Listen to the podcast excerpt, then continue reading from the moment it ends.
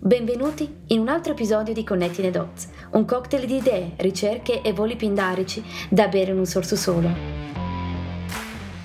Io sono Federico Ognissanti e vi accompagnerò in questo viaggio tra sentieri inesplorati, sfidando voi e me stessa a pensare in maniera alternativa.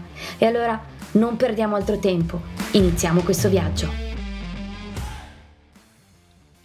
Vedere un mondo in un grano di sabbia e un universo in un fiore di campo. Possedere l'infinito sul palmo della mano e l'eternità in un'ora.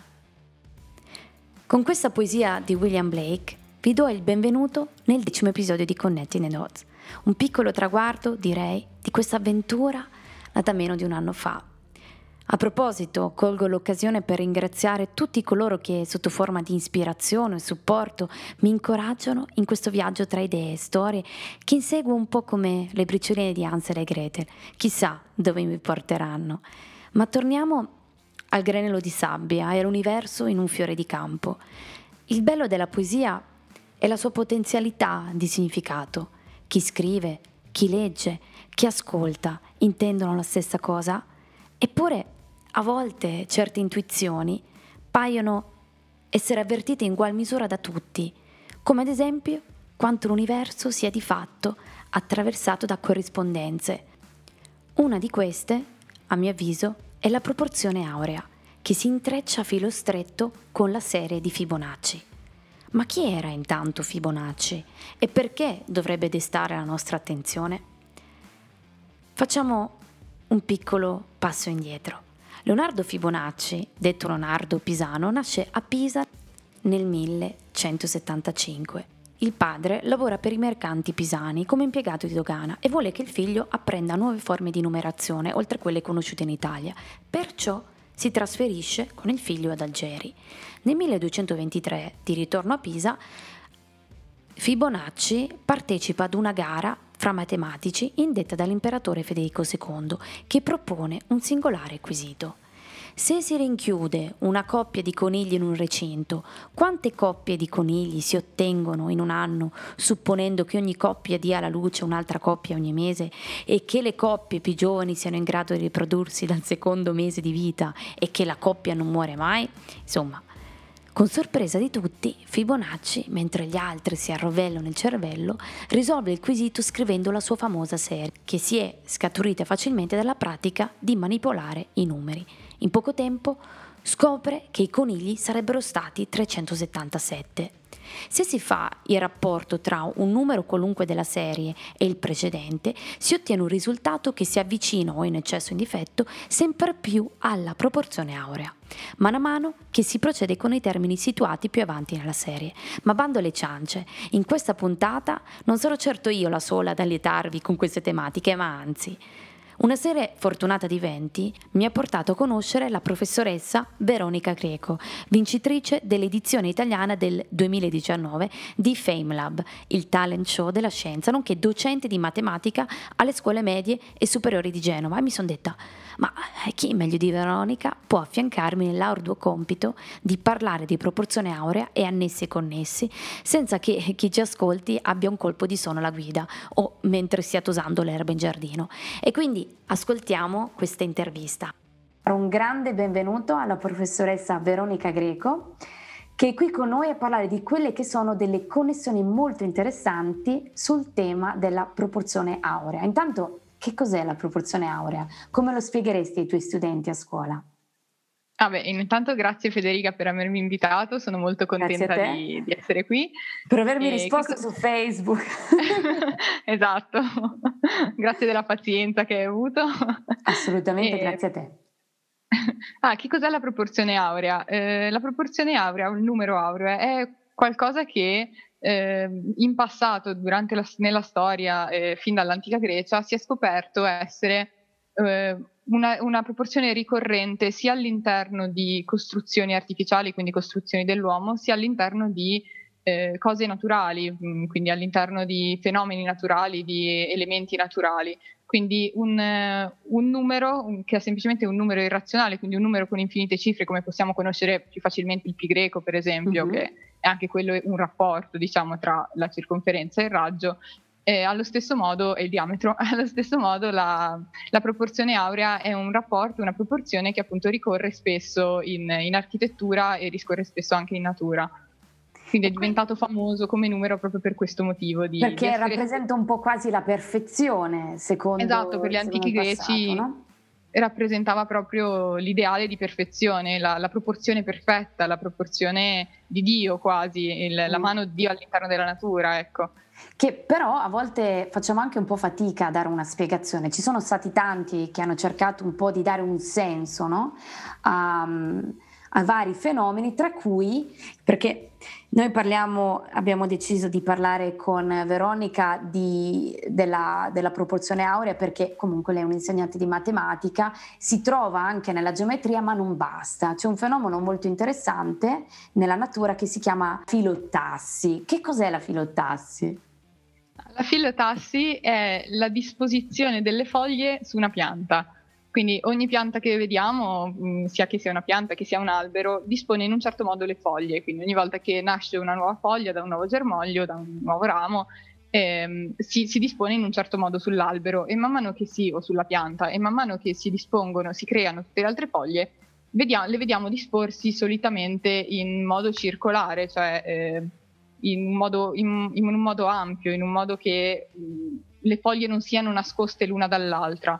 Questo proprio perché le foglie cercano di catturare la, più, la luce del sole il più possibile, cioè, ovviamente le, le, piante nascono e vivono grazie alla luce solare oltre all'acqua e certo. quindi hanno bisogno della luce solare costante per, per la fotosintesi clorofiliana e quindi si dispongono in modo, di, eh, in modo, che i raggi del sole possano eh, colpire più foglie possibile. Cioè assurdo in si questo notato, caso. Uh-huh. È molto curioso, sì, e si è notato che questo, questa disposizione di, delle foglie le foglie si, dispo- si dispongono con un certo angolo e questo angolo diciamo che ricorda la stessa proporzione eh, che è appunto la proporzione aurea, quindi l'angolo aureo è chiamato ed è, eh, una, un, eh, è una proporzione tra angoli che è lo stesso tipo di proporzione che ricordiamo nella proporzione aurea appunto, quindi cioè, ricorre quindi, il numero aureo. Quindi fondamentalmente qui non stiamo parlando di un qualcosa di bello esteticamente, ma che ha anche una funzione, cioè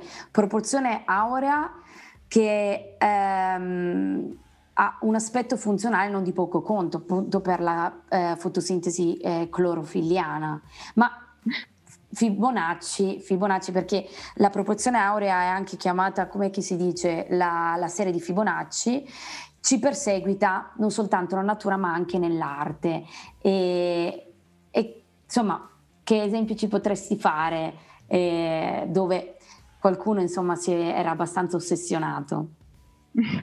Ah, la serie di Fibonacci sì, eh, c'entra molto con la proporzione aurea perché i numeri di Fibonacci sono in rapporto tra di loro esattamente, eh, il rapporto che c'è tra i numeri di Fibonacci consecutivi è esattamente la proporzione aurea. Uh-huh. Quindi, e in arte, per esempio, Leonardo da Vinci era molto ehm, si può dire quasi ossessionato dalla proporzione aurea, nel senso che era molto fan della proporzione aurea, la maggior parte dei suoi quadri, eh, ricor- nella maggior parte dei suoi quadri l'ha utilizzata proprio per rendere questo senso di bellezza quasi divina. Mm-hmm. In particolare nella, nell'ultima cena di Leonardo troviamo che eh, in proporzione aurea è la figura di Gesù che è rappresentata al centro del tavolo e l'unica cosa, l'unico elemento in proporzione aurea, il rettangolo in cui è contenuto Gesù è proprio un rettangolo aureo ed è l'unico elemento del quadro in proporzione aurea. Questo si pensa sia proprio perché Leonardo voleva ehm, rendere Gesù l'unica cosa divina Perfetta. all'interno del quadro eh, dell'ultima cena. E noi sappiamo che Leonardo non pote, non, di certo non l'ha fatto in maniera casuale. No, certamente, era casuale. Nella Gioconda, anche nella Gioconda ricorre la proporzione aurea in tantissime parti, per esempio nel volto della Gioconda, nelle braccia della Gioconda, diversi, anche il quadro stesso credo sia in proporzione aurea e per esempio anche l'uomo vitruviano è un esempio uh-huh. di mhm. Leonardo mh, caratteristico che rappresenta la proporzione aurea come si vede all'interno del corpo umano, quindi alcune parti del corpo umano, se si fa la divisione tra alcune parti del corpo umano certo. si trova un numero molto vicino alla proporzione aurea, proprio perché anche l'uomo è figlio di Dio e quindi perfetto diciamo nella sua natura. Proporzionato, almeno ci prova.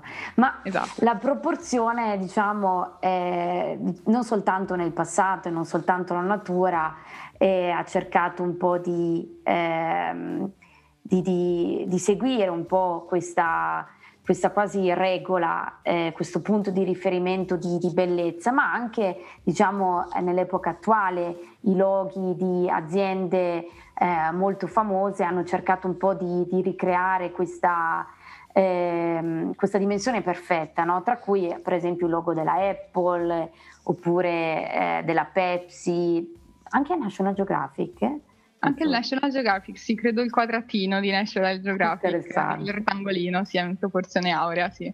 E questo è perché ehm, diciamo il nostro occhio non percepisce ovviamente ad occhio la proporzione aurea presente in un disegno, però in qualche modo il nostro cervello riesce a capire che c'è qualcosa di molto ar- armonioso tra, nella figura, quindi la proporzione aurea ci fa vedere le cose in modo armonioso esattamente come Da Vinci aspirava alla perfezione e quindi cercava la perfezione all'interno dei propri quadri, allo stesso modo noi riusciamo a percepirlo anche in un semplice simbolo, quindi più questo simbolo è bello, anche se non riusciamo a percepire mm. perfettamente perché è bello, eh, invoglia ovviamente il cliente a, a, continuare a guardare quel simbolo perlomeno. Certo, a, memorizza- a memorizzarlo. Esatto. Beh, è molto interessante comunque questa cosa di eh, la capacità di percepire ma non saper darne una spiegazione perché eh, ci affezioniamo magari di più a, certi, um, a certe immagini e, o uh, vediamo una, riusciamo a individuare una certa perfezione. Ovviamente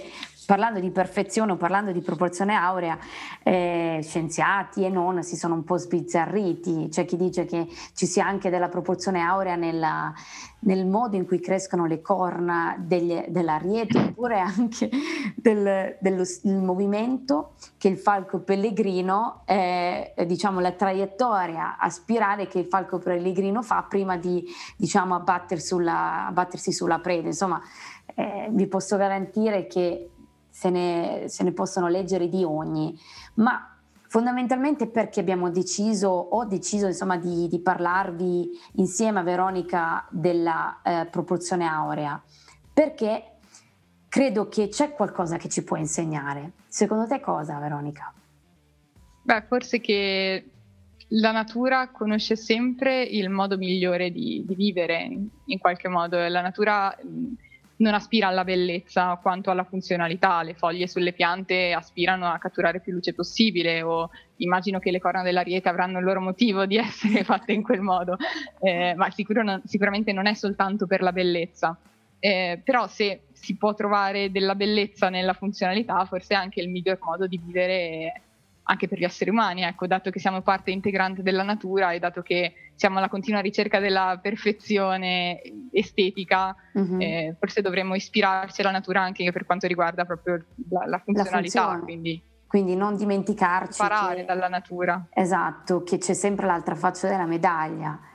E quindi Bellezza sì, però c'è anche un senso, un senso che magari lo, noi ancora per, certe, per, certi fenomeni non sappiamo spiegare. Dicono per esempio che possa, si possa anche individuare della proporzione aurea nelle composizioni musicali, ma questo è un campo che eh, ab- abbiamo deciso Difficile. di non esplorare, di non esplorare altrimenti eh, andavamo a finire veramente male. e quindi ehm, io cosa devo dirti? Io ti ringrazio tantissimo. E, um, abbiamo, abbiamo, avuto modo veramente di parlare con un, un talento di FameLab, perché diciamocelo, io ve lo dico, eh, questo eh, talent show della scienza, tra l'altro che dovremmo veramente conoscerlo un po' tutti, anche perché la scienza dovrebbe andare un pelino più di moda.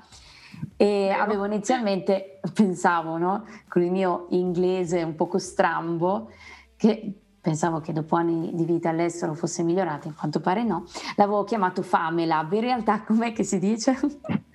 FameLab, ma FameLab secondo me è un'ottima interpretazione comunque. Fame di conoscenza, ecco, mi ero esatto. salvato un po' in calcio d'angolo da questo punto di vista. Quindi, allora io vi consiglio di andare a vedere il video di Veronica sulla... Ehm... La, la, crescita esponenziale, diciamo, raccontata in modo semplice. Esatto, guardatevelo eh, su internet e, e, scoprirete insomma quanto sia più semplice capire determinati concetti quando eh, ricorriamo a degli esempi. Io vi ringrazio per la vostra attenzione e ringrazio ovviamente anche Veronica. Grazie Federica. Ciao.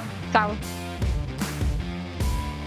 Ho riflettuto a distanza di giorni da questa registrazione e credo che quello che possa insegnarci la proporzione aurea sia proprio questa funzionalità che si converte in bellezza, così pure all'incontrario, una bellezza che si fa funzione.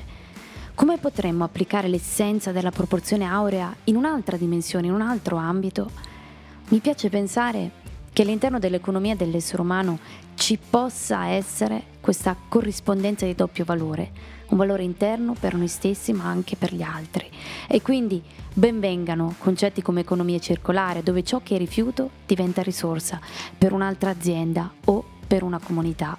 Io vi lascio di nuovo con la stessa citazione con cui oggi ci siamo dati il benvenuto, augurandovi di avere i superpoteri di William Blake, di vedere un mondo in un grano di sabbia e un universo in un fiore di campo e di possedere l'infinito sul palmo della mano e l'eternità in un'ora. Perché in fondo la poesia, benché riletta o riascoltata, non smette mai di insegnarci qualcosa di nuovo. Un saluto da Federica. Ciao!